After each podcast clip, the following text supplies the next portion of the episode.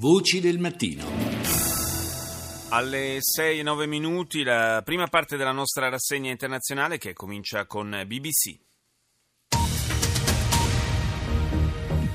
Latest headlines from BBC News. My name is Mike Ambley. President Trump has rejected claims that his administration is in chaos. Il presidente Trump ha risposto alle affermazioni secondo cui la sua amministrazione sarebbe già nel caos, accusando la stampa di disonestà fuori controllo.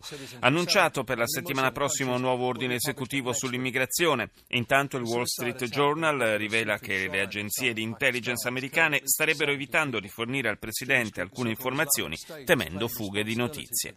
Un attentato kamikaze in un santuario sufi nel sud del Pakistan ha fatto almeno 75 morti, secondo un bilancio ancora provvisorio. Sarebbero centinaia i feriti. L'attacco è stato rivendicato dall'ISIS. Il fondatore di Facebook, Mark Zuckerberg, ha pubblicato un lungo post sulla sua pagina in cui spiega la visione della comunità e il compito dei social network a livello anche politico e sociale, ammettendo che i social difficilmente possono essere uno strumento neutrale e assumendosi la responsabilità che ciò comporta. Al Jazeera.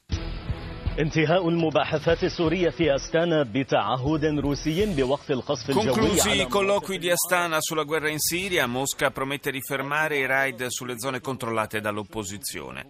Violenta offensiva delle forze d'opposizione siriana contro l'esercito governativo ad Arà, nel sud del paese.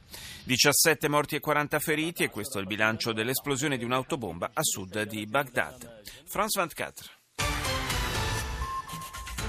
Des débuts difficiles pour Donald Trump à la présidence des États-Unis lors d'une conférence de presse plutôt décousue. Le chef de la Maison Inizio difficile della presidenza degli Stati Uniti per Donald Trump. In una conferenza stampa il capo della Casa Bianca ha attaccato la giustizia, i democratici e i media e nella sala gremita di giornalisti ha dichiarato di aver ereditato una situazione caotica dalla precedente amministrazione. Attentato nel sud del Pakistan, una, un kamikaze si è fatto esplodere in un santuario sufi, il bilancio ancora provvisorio di 70 morti e 250 feriti, di cui 40 in gravi condizioni. Le autorità pakistane hanno dichiarato lo stato d'emergenza, lo Stato islamico rivendica l'attacco. Prosegue l'inchiesta sui presunti impieghi fittizi della moglie Penelope e dei figli del candidato della destra alle presidenziali francesi François Fillon. Secondo la Procura nazionale il caso non può essere ancora archiviato. Fillon, da parte sua, ha annunciato che si rimetterà soltanto al giudizio degli elettori. Andiamo in Cina, CCTV. 观众朋友们，大家好，这里是中央电视台新闻频道，清晨五点，欢迎走进本节的新闻直播间。路透社消息，十六号，美国常 Dopo 驻 le 联合国代表 posizioni espresse dal presidente Trump al termine dell'incontro con il premier israeliano Netanyahu, l'ambasciatrice americana alle Nazioni Unite sembra smentire in parte la Casa Bianca, affermando che gli Stati Uniti sostengono la soluzione del conflitto israelo-palestinese attraverso la proposta di due, dei due Stati.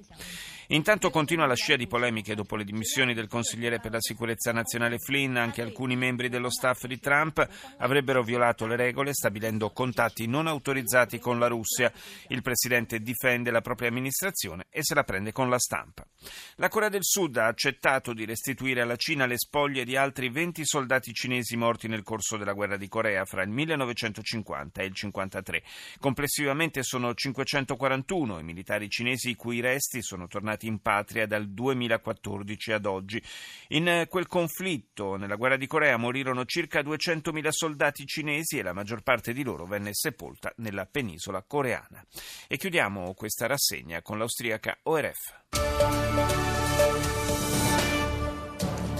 Anzeige nach 15 Jahren. Eine Untersuchungsgruppe im Verteidigungsministerium beschuldigt den Eurofighter. Il Ministero della Difesa austriaco è pronto a fare causa a Airbus. L'industria aeronautica infatti avrebbe ingannato l'Austria relativamente al prezzo d'acquisto, un ordine da 2 miliardi di euro per i caccia Eurofighter nel 2003. L'Eurofighter è costruito da un consorzio che oltre all'azienda francese include il colosso della difesa britannico BAE Systems e l'italiana Leonardo.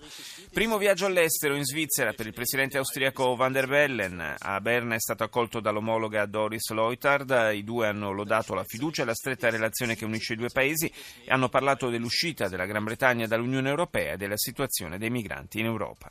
Il presidente americano Trump, infine, nel corso di una conferenza stampa alla Casa Bianca, ha annunciato che la prossima settimana ci sarà un nuovo ordine esecutivo per proteggere gli Stati Uniti, confermando l'intenzione di riscrivere l'ordine sull'immigrazione che prevede il divieto d'ingresso per tre mesi di cittadini provenienti da sette paesi a maggioranza musulmana. Il decreto è stato bloccato, lo ricordiamo, dalla Corte d'Appello di San Francisco una settimana fa.